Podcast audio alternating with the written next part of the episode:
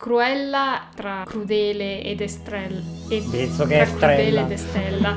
No, estrella è la birra. Eh, scusa, non bevo, non lo so. È una birra spagnola, io Eh, ok, ok. fare? Se dicono estrella mi viene la birra. Perfetto.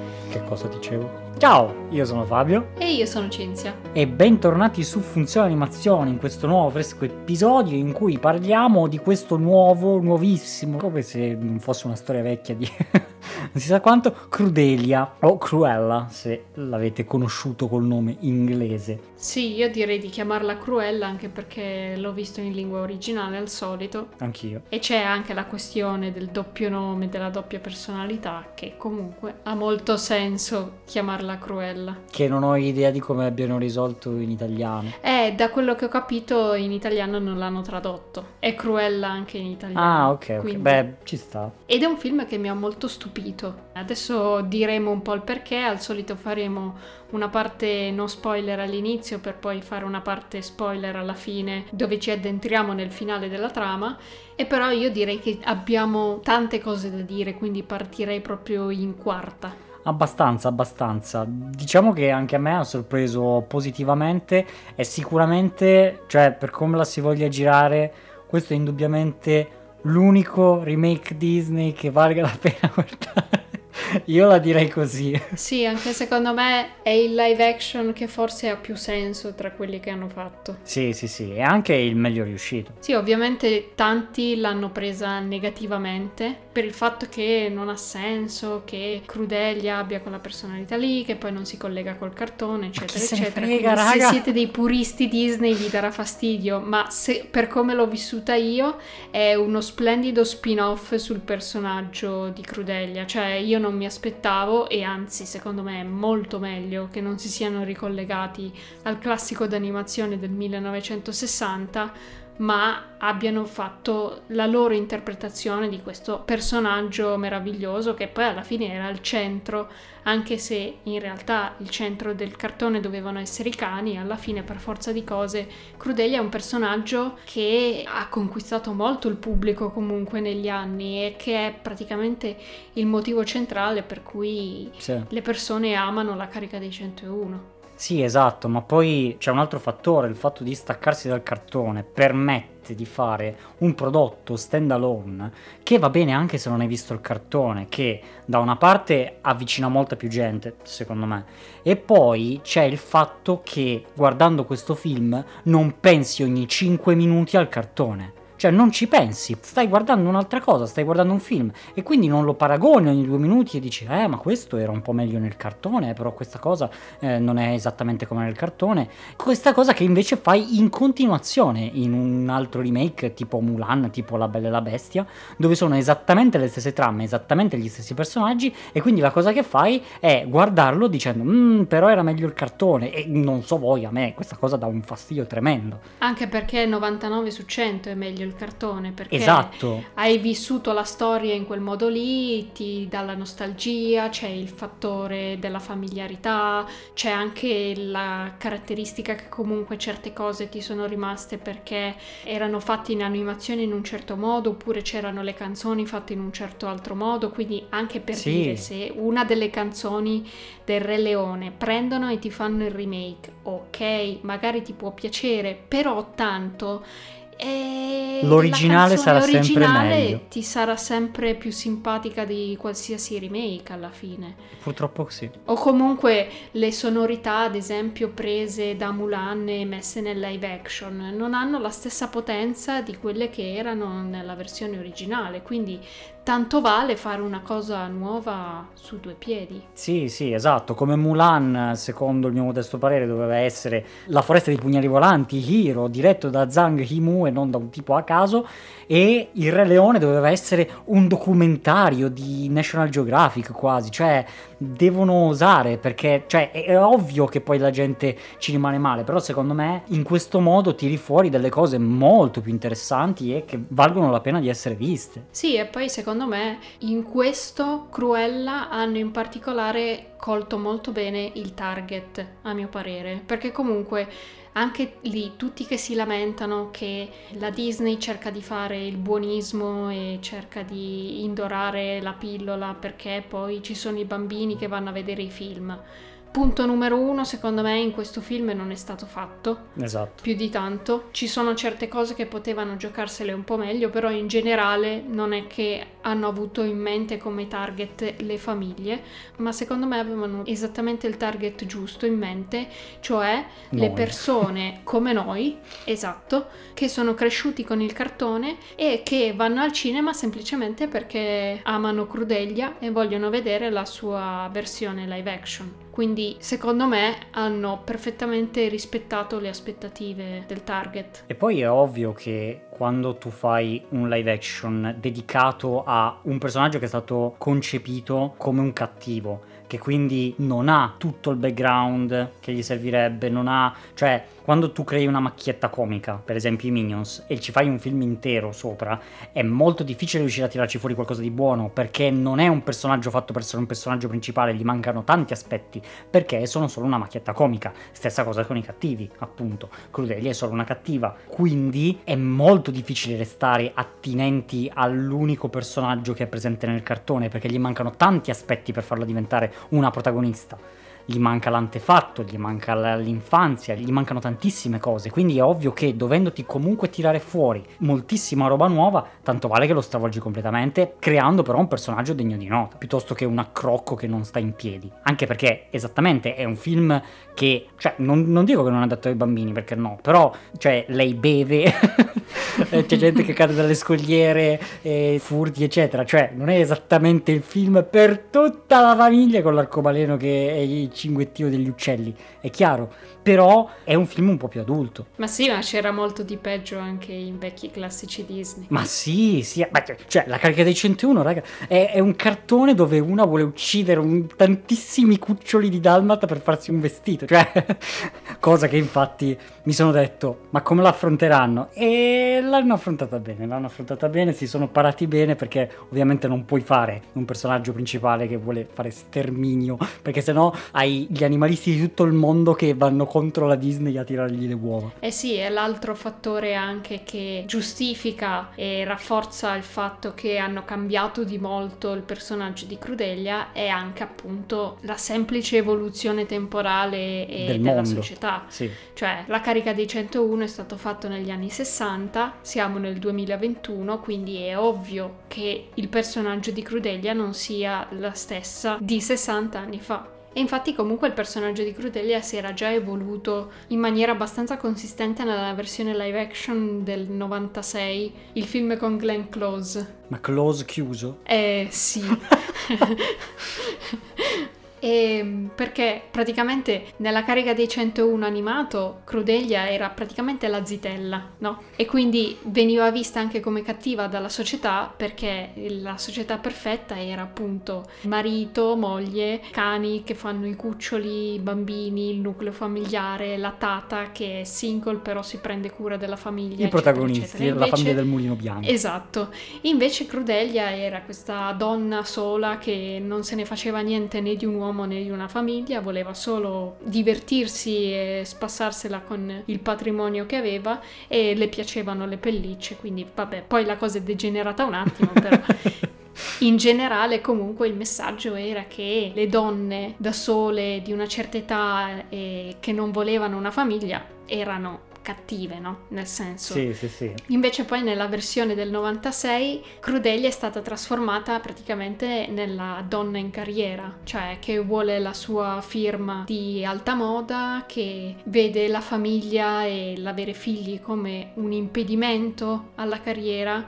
e come invece l'egoismo sia a favore di semplicemente ottenere quello che vuole. E anche lì comunque alla fine finiva male. Invece in questa versione versione nuova di Cruella fanno secondo me ancora un passetto ulteriore perché c'è sempre un po' la questione di donna in carriera che ottiene quello che vuole, no? Però questo viene più incarnato quasi dalla baronessa Sì. che diventa un po' la Miranda Priestley della carica dei Io 101. ci ho visto il diavolo veste Prada, cioè subito, immediatamente. è stato pazzesco. Sì, sì, ma indubbiamente è stato di forte ispirazione, però comunque anche il personaggio di Glenn Close nella precedente versione live action era comunque un punto di partenza, anche perché sono poi partiti da lì. Cioè, lì hanno preso praticamente l'amore per la moda e il fashion e l'hanno trasformato in questa Cruella che fin da giovane ha sempre voluto essere una fashion designer.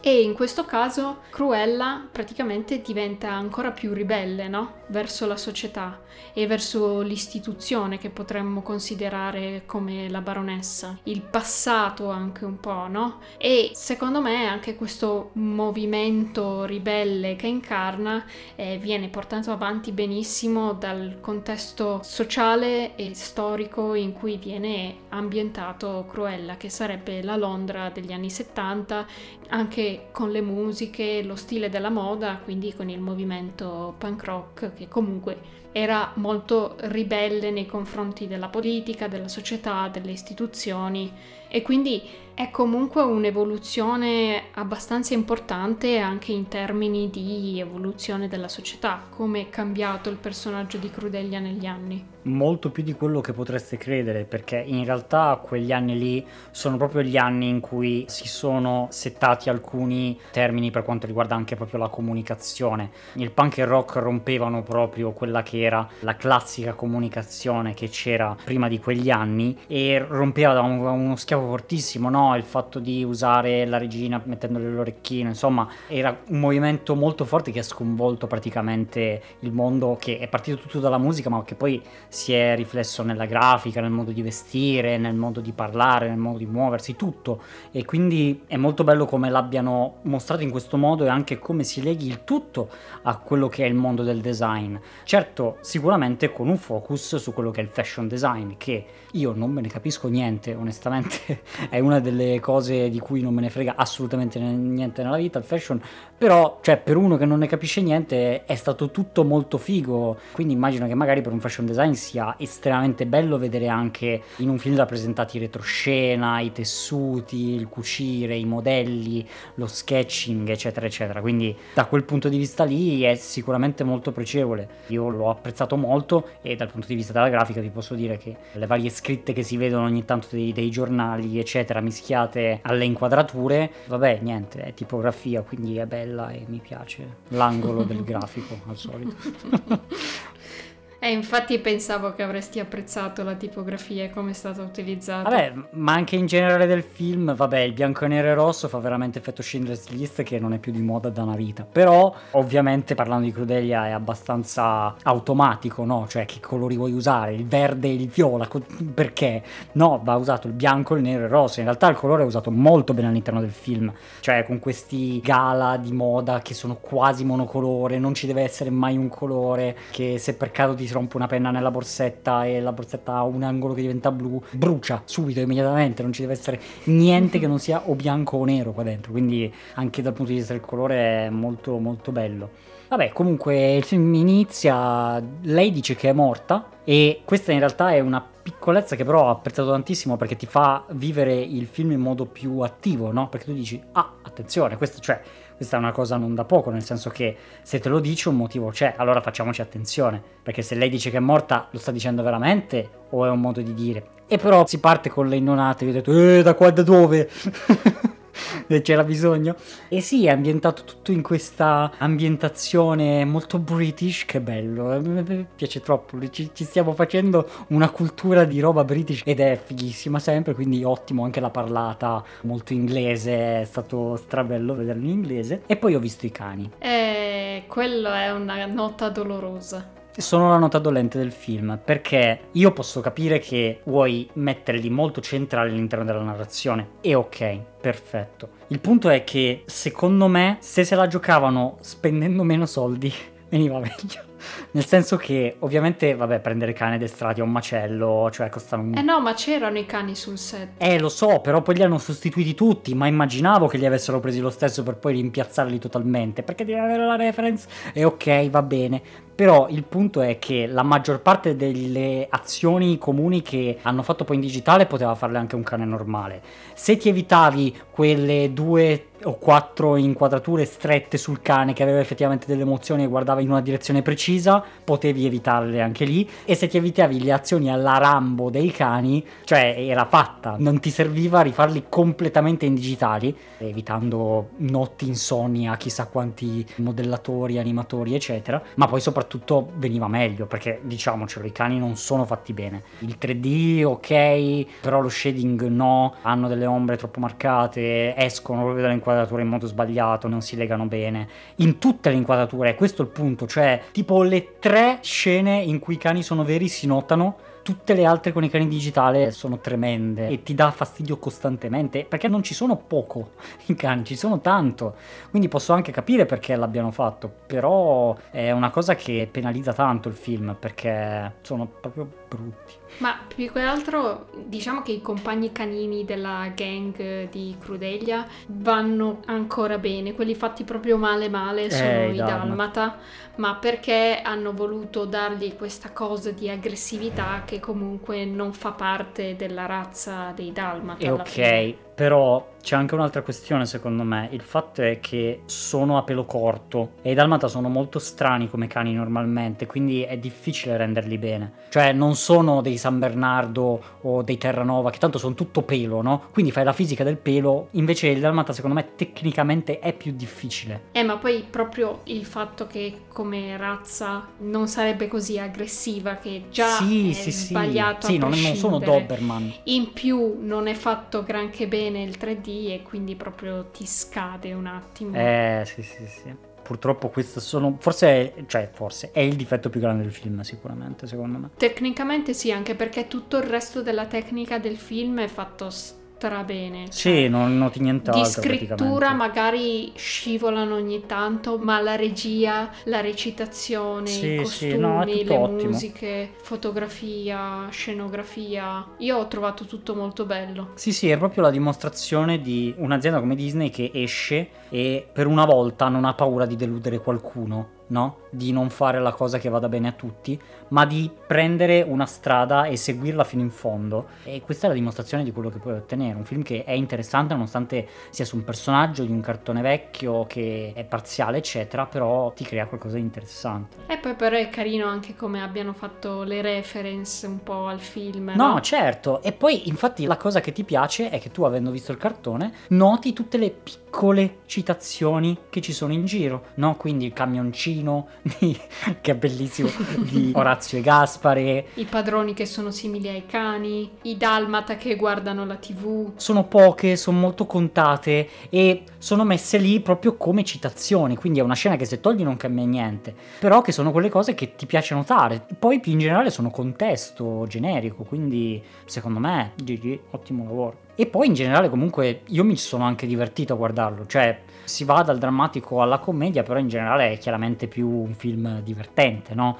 Eh, lei come viene assunta, boh, top, quel tipo proprio che da sotto mette il foglio nelle assunzioni, fantastico, anche se poi va a lavare i pavimenti, questa è una roba che ho trovato geniale, cioè il punto è che tu ti aspetti, no? Che vai lì e la costruzione di quel momento è perfetta, va lì a fare la fashion designer, a cucire, eccetera, e poi dopo tutto quell'enorme piano sequenza dove scendono all'interno del negozio e vai sempre più a fondo, trovi lei che in fondo, nell'ultimo cesso, in fondo sta lavando per terra. Questa è stata una cosa che mi ha fatto morire da ridere. Fantastico, eh. in quel momento lì è studiato molto bene. Tanto poi da lei che sbrocca e non ce la fa più perché lei non è quel tipo lì che sta giù e lo fa per dieci anni per poi finalmente uscire. No, lei piglia, beve e sventra una vetrina una sera, però ovviamente facendo colpo. E però lì mi piace anche il fatto che praticamente il capo di questa Liberty sia il più cattivo di tutti, però è figo come poi in realtà la baronessa riconosca subito il suo talento, no? Quindi è anche un po' una critica al patriarcato, eccetera, cioè comunque la baronessa è una donna in carriera, però che è disposta a riconoscere anche il genio o il talento in altre persone al di fuori di lei certo, e certo. a portarle comunque con lei, anche perché poi le dà comunque parecchie opportunità avanti. E anche da questo momento in cui comunque si incontrano le due donne, le due Emma, perché Emma Stone è l'attrice che interpreta Crudelia e Emma Thompson è l'attrice che interpreta la baronessa. Chissà che casino in produzione. è molto bella la scena in cui si incontrano e io devo dire che l'interpretazione di entrambe è qualcosa di pazzesco, cioè soprattutto Emma Stone a me è piaciuta tantissimo, ci sono certi momenti che fa delle espressioni che sono troppo giuste per quel contesto, boh anche la voce poi è giusta, è un po' rauca, secondo me è proprio giusto per Crudelia e poi riesce a rendere molto bene la caratteristica di creatività, aggressività e ribellione del personaggio. Sì, è molto decisa, fosse stato fatto anche solo 15 anni fa non sarebbe mai stato così il personaggio, cioè questo è proprio un personaggio femminile del 2021, lei è stradecisa, tostissima, sa subito quello che vuole, sa come farlo e sa come averlo. Ed è fighissimo come personaggio. E infatti infatti è un personaggio anche con cui ti ci puoi identificare parecchio, no? Cioè vuoi empatizzare con il personaggio, che secondo me è anche la grande caratteristica di forza di questo personaggio. E infatti anche poi andando più avanti nel film, cioè lei non versa una lacrima. Io non so se avete presente che vent'anni fa, se c'era un personaggio femminile in campo, molto probabilmente stava piangendo. Cucinava, qualunque cosa, stava piangendo. E invece qui anche nei momenti diciamo più pesi non c'è una lacrima e io questa trovo una scelta che rende veramente tanto, perché poi lei è l'ultimo personaggio del mondo che potrebbe piangere. Quindi è proprio giusto. E poi è bello comunque come anche sia intraprendente, sì, sì, intelligente sì, certo. e anche lei da bambina si definisce un genio, no? È molto Quindi, sicura di sé, certo. Eh sì, proprio la confidenza mille. E mi piace anche come inizia il film dicendo proprio I'm a woman, hear me roar. Quindi sono una donna, sentimi ruggire. Sì, sì, sì. Che inquadra molto bene poi il personaggio in sé. E mi piace anche tanto come nel suo personaggio abbiano un po' interpretato la caratteristica del bianco e del nero dei capelli, no? Cioè questo suo essere da una parte Estella, quindi la parte più buona, e dall'altra parte Cruella, quindi la parte più cattiva.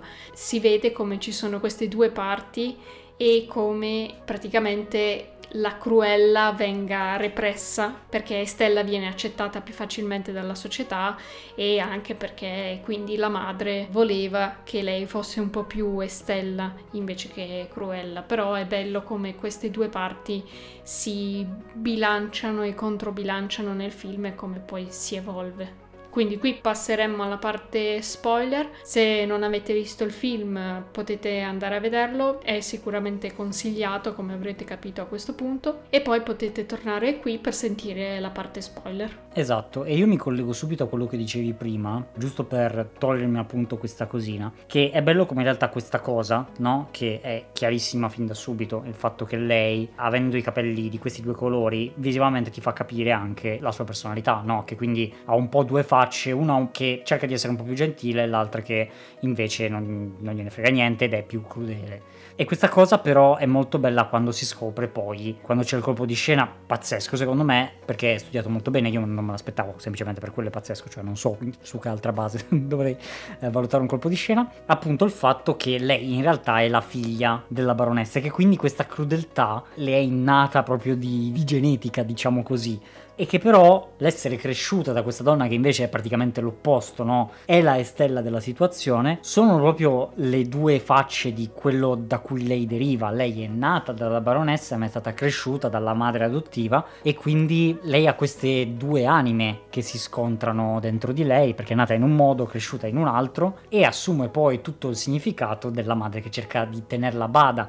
e capisce allora perché lei insistesse tanto, perché lei sapeva, lei vedeva in in Estella quella cattiveria, quella crudeltà che ogni tanto veniva fuori della madre genetica, diciamo. Quindi è interessante come hanno girato questo argomento che in realtà fino ad ora sembrava banale, sembrava la solita bambina che è un po' fuori controllo, invece proprio c'è questa cosa di genetica che l'ho trovata interessante. Sì, anch'io l'ho trovato un colpo di scena abbastanza interessante che non mi aspettavo assolutamente e infatti l'aspetto significativo è appunto che viene fatta anche una sorta di riflessione sul fatto che se lei sia cattiva per natura o se sia cattiva per l'ambiente in cui si trova, Sì. che alla fine è un po' tutte e due, no? Nel senso, se lei probabilmente fosse cresciuta continuando a restare con la madre adottiva, probabilmente sarebbe diventata più Estella. Invece la società in cui si trova, le persone che incontra e le sfide che si trova lungo il cammino la fanno tendere di più verso Cruella, però è un discorso comunque interessante sull'essere cattivo, perché comunque anche fare un film su un cattivo, cioè non è banale perché la gente deve immedesimarsi nel protagonista, se no non si impegna emotivamente nella storia e non va avanti nella visione nel film, cioè anche per dire un Joker, cioè tu guardi il film e però vedi che la sua cattiveria è un po' giustificata dalla società, cioè la società è ancora più cattiva di lui.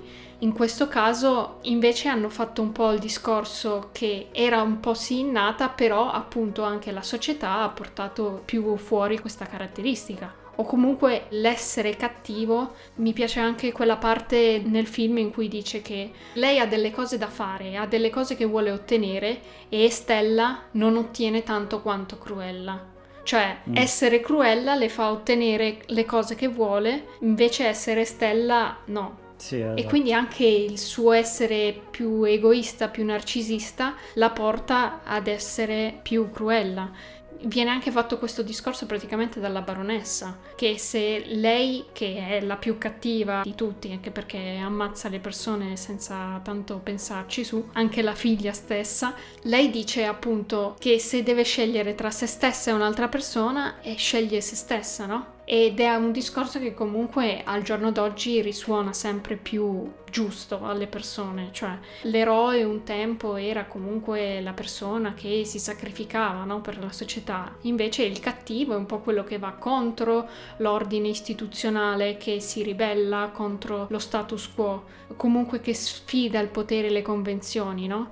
E non so, anche la società di oggi, secondo me, comincia a non vedere più così male l'egoismo, No, comunque il tifare per se stessi. Sì, però in realtà è interessante come faccia un po' il pendolo il film tra questi due concetti, ovvero tra il pensare anche agli altri e il pensare solo a se stessi, perché la baronessa è la persona che pensa solo ed esclusivamente a se stessa. Cruella diciamo che fa un po' e un po', cioè pensa a se stessa, però al contempo non è che si dimentica degli altri. E quindi diciamo che quando Cruella fa la baronessa, e quindi c'è il grande patatrack dove tutto va a fuoco e, e lì dice ah è morta, è morta, No, ok, non è morto. In quel momento lì diciamo che si rende conto che stava un po' facendo quello che stava facendo il suo nemico, no? Che lei lo ritiene giusto da un certo punto di vista fare quello, però non diventa mai veramente crudele fino in fondo, cioè c'è sempre dell'umanità, chiamiamola così, in lei. Ed era un po' anche la stessa dualità che c'era nel Diavolo Veste Prada, cioè tra Meryl e Anne Hathaway, dove comunque alla fine del film Anne Hathaway riconosce di non volere quella vita lì. Cioè comunque lei vede che in un certo senso le sue azioni sono giustificate, no? Perché comunque se Meryl non facesse quelle azioni la sua carriera non sarebbe la stessa. Poi però si tira indietro e decide che non vuole fare quella vita lì in realtà, perché non vuole prendere quelle determinate scelte. Invece, secondo me, Cruella fa lo step successivo. La sua, diciamo, cattiveria, tra virgolette, egoismo o quello che è, le consente di fare il passaggio successivo e di voler fare quella vita lì e prendersela. Sì, però sempre, eh, cioè vuole sia la botte piega che la moglie di ubriaco, come si dice, vabbè che è un modo di dire, non è particolarmente giusto per questo film, però vabbè, perché lei comunque non abbandona tutto e tutti per restare soltanto lei, perché questo è il punto, cioè il fatto è che sia Meryl Streep che la baronessa sono persone che per la loro carriera, per il loro lavoro, per loro stesse sacrificano tutto, ma sacrificano nel senso che danno proprio in pasto chiunque e qualunque cosa sia necessario per farlo. E quindi se a Meryl non frega niente degli amici di una vita che ci ha lavorato insieme per 30 anni, alla baronessa non frega niente della figlia perché le darebbe solo problemi, impazzisce al solo pensiero di essere incinta, eccetera. Mentre invece Cruella è come se avesse l'appealing del cattivo, cioè vabbè, chiaramente visivamente è il cattivo e infatti questa cosa la porta più ad essere il cattivo. Comunque tu sorridi un po' malignamente quando lei fa la cattiva. Eh, anche perché è divertente essere cattivi, no? Esatto, esatto. Alla fine anche il punto del film è quello. Sì, però lei lo fa quasi per sprezzo l'essere cattiva, cioè è proprio un tratto della sua personalità, questa sua voglia di avere la casa su cui è scritto Hell Hall. A lei piace quasi l'aspetto visivo de- della cattiva, no, non so come dire, l'aspetto semantico. Eh, però in realtà utilizzando la testa lei riesce comunque a tenersi quello che ha attorno pensandosi le cose bene e non schiacciando chiunque si trovi davanti per ottenere quello che vuole, ma anzi ascoltandoli e mantenendo così degli amici. Sì, beh, di fatto non rinnega Orazio e Gaspare. No, anzi, esatto. ad un certo punto Chiede chiede, scusa. scusa. Esatto, esatto. Quello è un po' il tornare indietro. Lei aveva fatto il passo troppo avanti, no? E allora lì, quando succede il patatrack, lei torna un po' indietro e capisce che a fare le cose come si fa la baronessa si finisce uccisi, fondamentalmente, no? E allora cerca di tornare un po' indietro e le riesce bene, dire. Comunque questa sezione in cui Cruella va dalla baronessa e comincia a fare vestiti eccetera, ovviamente la paragoni tantissimo al diavolo veste Prada, almeno io ho pensato solo a quello e inizialmente mi sono detto cavoli però eh, Cruella vince facile a differenza del diavolo veste Prada, cioè nel diavolo veste Prada Anna Hathaway si fa il mazzo tanto e non va mai bene niente, invece Cruella fa, le viene naturale, le viene spontaneo, non è che È più in linea anche con il fatto di essere il genio, no? sì, sì, esatto. Lei non si sforza troppo. A lei viene molto naturale, quindi in realtà agli occhi della baronessa lei comincia a diventare una minaccia perché dice ok, occhio perché questa effettivamente ha delle qualità molto buone. Se la riesco a tenere sotto la mia scarpa, ok, perché farà quello per tutta la vita e io sarò me stessa per tutta la vita. E quindi ci sta, ci sta tantissimo perché, eh, vabbè, chiaramente Anna Hathaway non è, non è cruella, è un film totalmente diverso, nonostante gli ambienti siano così simili e i personaggi anche inteso come posizione, no? il capo e il sottoposto, in realtà poi Cruella non è che sia necessariamente più brava della baronessa, ma ha un approccio sicuramente più nuovo, più fresco, lei osa di più, no? Non ha paura di fare pubblicità progresso, per dire, cioè nel senso lei fa queste campagne di comunicazione, no? Di versare l'immondizia sul tappeto rosso del galà della baronessa, immondizia che poi diventa il suo vestito, cioè queste sono comunque cose che di comunicazione sono fortissime, l'idea che la sporcizia versata sul tuo gala è comunque più bella se indossata dei tuoi vestiti, cioè capiamoci, è un messaggio che spacca.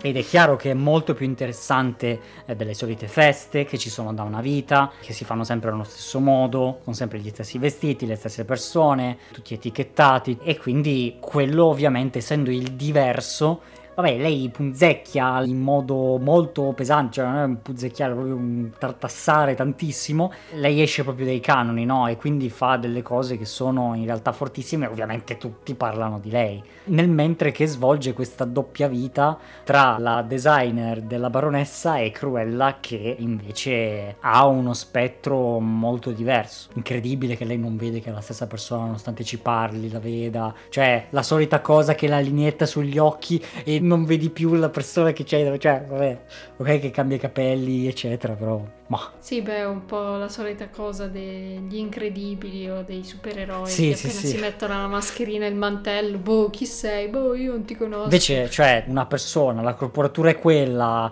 dimensioni, forme del viso, cioè, non è che se non vedi gli occhi, che poi li vedi, non è che se vedi un cerchio nell'attorno agli occhi, chi sei, chi ti ha mai visto, cioè, proprio la voce. Sono un po' quegli elementi di sta, sospensione del- incredulità che il film si prende. Ma infatti ti dici, vabbè, ok.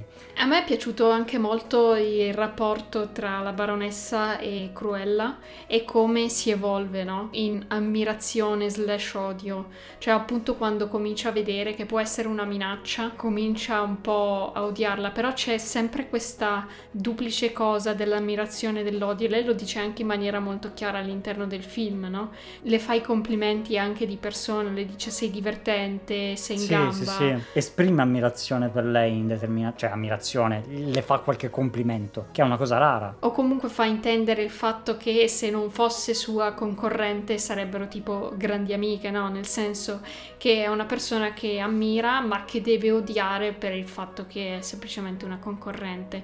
E mi è piaciuto molto come, non so, questo abbia poi un significato anche più grande quando scopri che sono madre e figlia, no? Sì, sì, sì. È perché si capiscono molto bene loro due in realtà. Esatto, sono molto simili, si capiscono molto bene, quindi è ovvio che la baronessa ammiri anche in un certo modo, risuoni con la personalità di Cruella ed è un aspetto che mi è piaciuto di più. E infatti in realtà ad un certo punto lei quando scopre che Cruella è sua figlia, praticamente le dispiace, no? Quasi di averlo scoperto così e di averla abbandonata così, perché in realtà vede un po' quello che lei si è persa. Cioè si è persa uno questo rapporto e due anche questo diciamo lascito che poteva dare a lei perché l'avrebbe cresciuta, le avrebbe fatto vedere come si fa. Insomma, non ha avuto la possibilità di crescere quello che sarebbe diventata la sua erede, perché lei probabilmente non, non ci pensava. Ma io non ci ho visto tanto questa cosa, ci ho visto più che altro l'aspetto, ah, sei mia figlia, ma allora è ovvio che sei un genio. Sì, ecco c'è anche quello, però non lo so, io ci ho visto anche quell'altra cosa. Ah. Cioè, ci sta, eh, ci sta.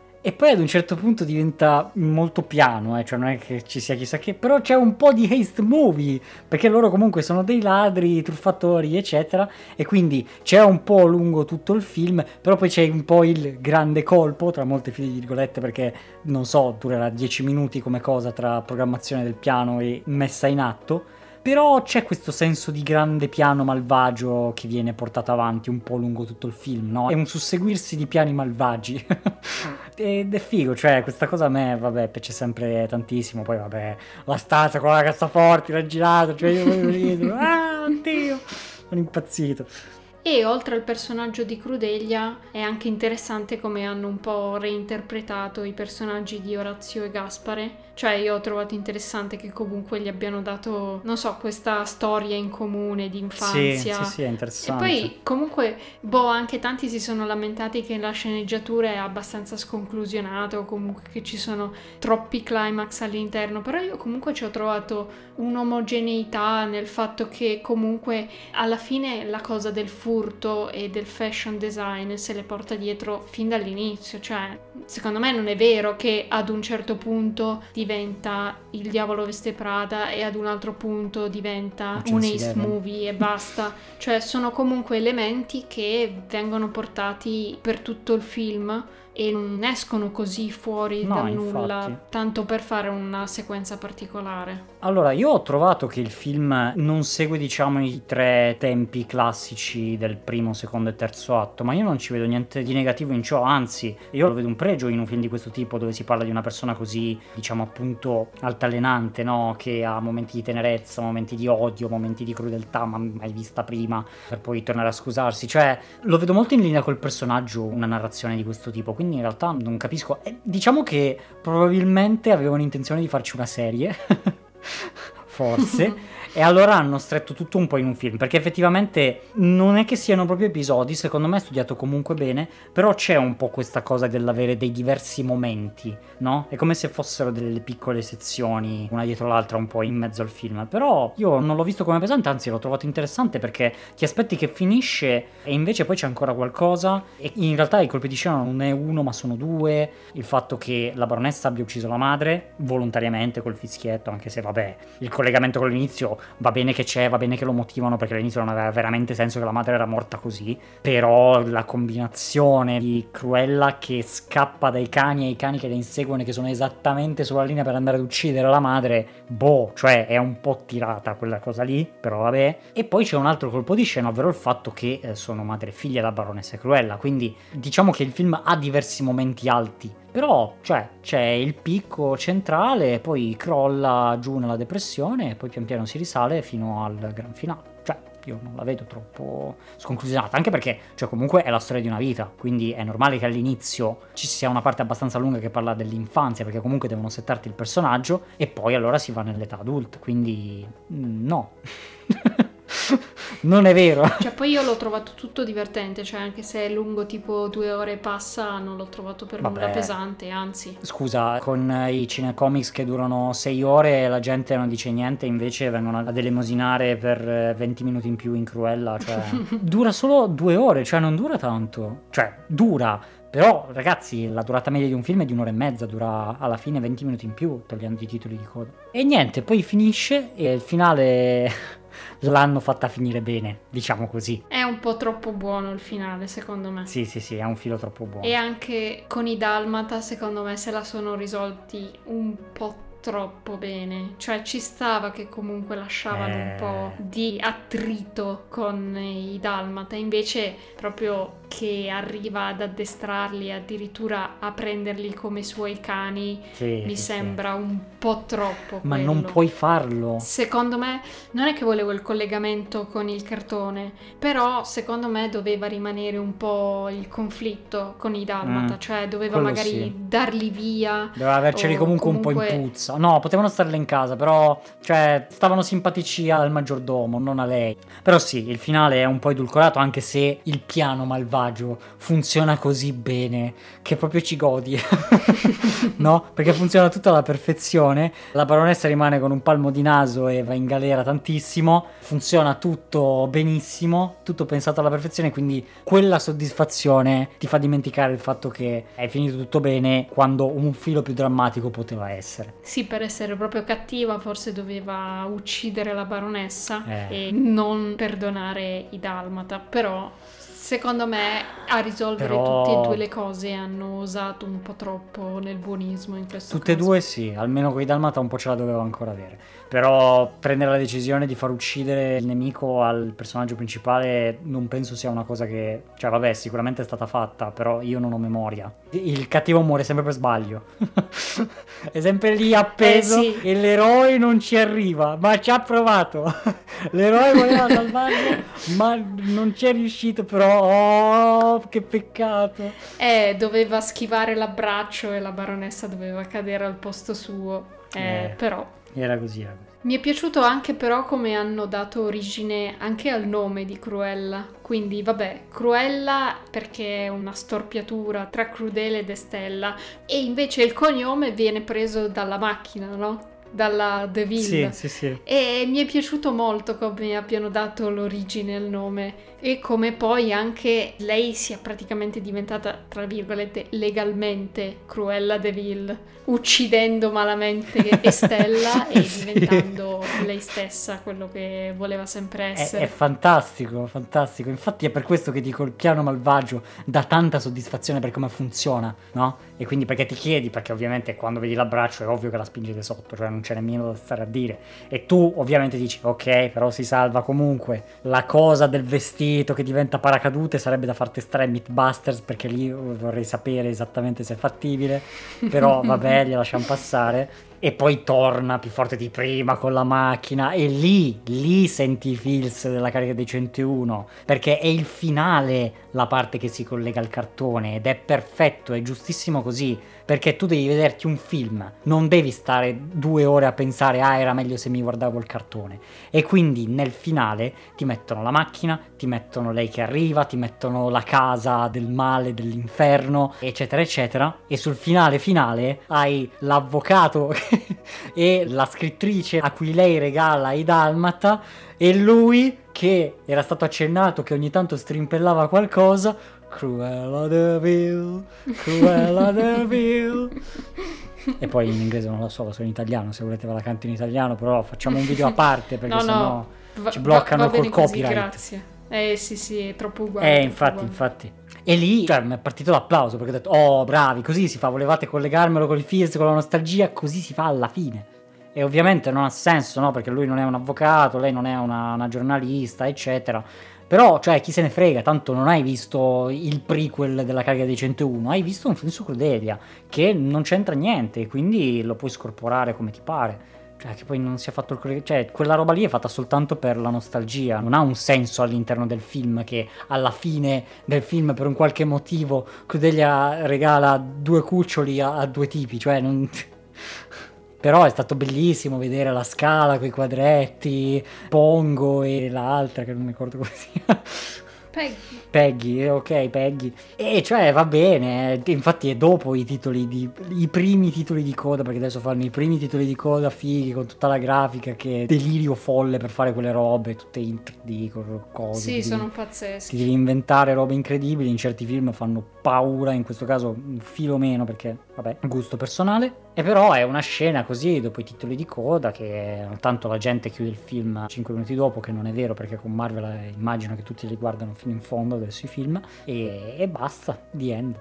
Quindi non è sicuramente un film eh, proprio perfetto con la scrittura che mamma mia, eccetera, però è sicuramente simpatico e come già detto è il remake live action Disney che vale la pena di essere guardato. Sì, esattamente, uno spin-off che non c'entra niente con tutto il resto e che porta è un sullo schermo il personaggio che tutti volevano sullo schermo, cioè banalmente. E il tutto confezionato in un modo davvero bello, con uno stile pazzesco, tecnicamente mi è piaciuto tanto, a parte il 3D dei cani come abbiamo già detto, e con anche colpi di scena abbastanza sorprendenti e due personaggi femminili stratosti e con delle interpretazioni strabelle. Sì, sì, sì, decisamente. Primo fra tutti il monologo di lei, che è cameramano, inquadratura singola, insomma, ci siamo capiti. Madò, quello lì è tanta roba. che è banale come cosa da fare, però se fatta bene ha il suo impatto, chiaramente. Nel senso è banale il monologo del personaggio esistenziale, cosa sono io. Sì, che diventa nessuno. cattivo, che urla alla città, Esatto, esatto. eccetera. In questo caso se la prende un po', diciamo, con la madre adottiva Slash per aver un Fontana. po' frenato questa natura più malvagia. E tra l'altro, tra parentesi, è anche bello come si porta dietro questa cosa della fontana, Sì, di sì, parlare sì. alla madre Col durante tè. tutto il film. Conto inglese. Però sì, quel monologo lì è veramente fantastico. Benissimo, quindi direi che anche per questo film Disney ne abbiamo parlato, non vi abbiamo portato Mulan per ovvi motivi, così come altri live action Disney, però questo, questo ci stava, questo ci stava. Speriamo che sia la direzione che prenderanno con anche i prossimi, anche perché ovviamente non si fermeranno qui No, ho visto una action. lista, Se proprio li devono tutto. fare, che almeno li facciano con un pelo di animo come questo qua. Non ci credo mai, perché ci sono proprio i film che si chiamano La Sirenetta, cioè sono tutti come quelli che abbiamo visto finora, quindi sono tutte delle robe inutili. No, vabbè. Eh beh, rimarrà l'unico e solo, Vabbè, però rimarrà questo diamantino in mezzo a- ai sassi. ai quarzi. Perfetto. Quindi, detto questo, vi ringraziamo moltissimo per aver seguito questo episodio su Funzione Animazione. Vi ricordiamo che abbiamo il sito web www.funzioneanimazione.it. Andate per scoprire tutti gli episodi, articoli che abbiamo in più. Abbiamo la lista dei film che usciranno da qui in futuro. Fateci sapere cosa ne pensate di Cruella nei commenti su YouTube oppure scriveteci su Twitter, su Instagram, mettete like, iscrivetevi, notifiche, campanelle, tutto quanto, condividete con gli amici, portate qui tutti i familiari, la nonna, le zie, i cugini e noi ci sentiremo in una prossima puntata qui su Funzione Animazione. Ciao a tutti! Ciao, ciao, ciao. Orazio. Gaspare. Eh, quelle cose. Vedi, perché se avessero provato a rifare quella roba, non ti Eh, viene! È inutile che ci provi, non ti viene così. Non sarebbe mai venuto uguale, quindi tanto vale farlo nuovo. Infatti, infatti.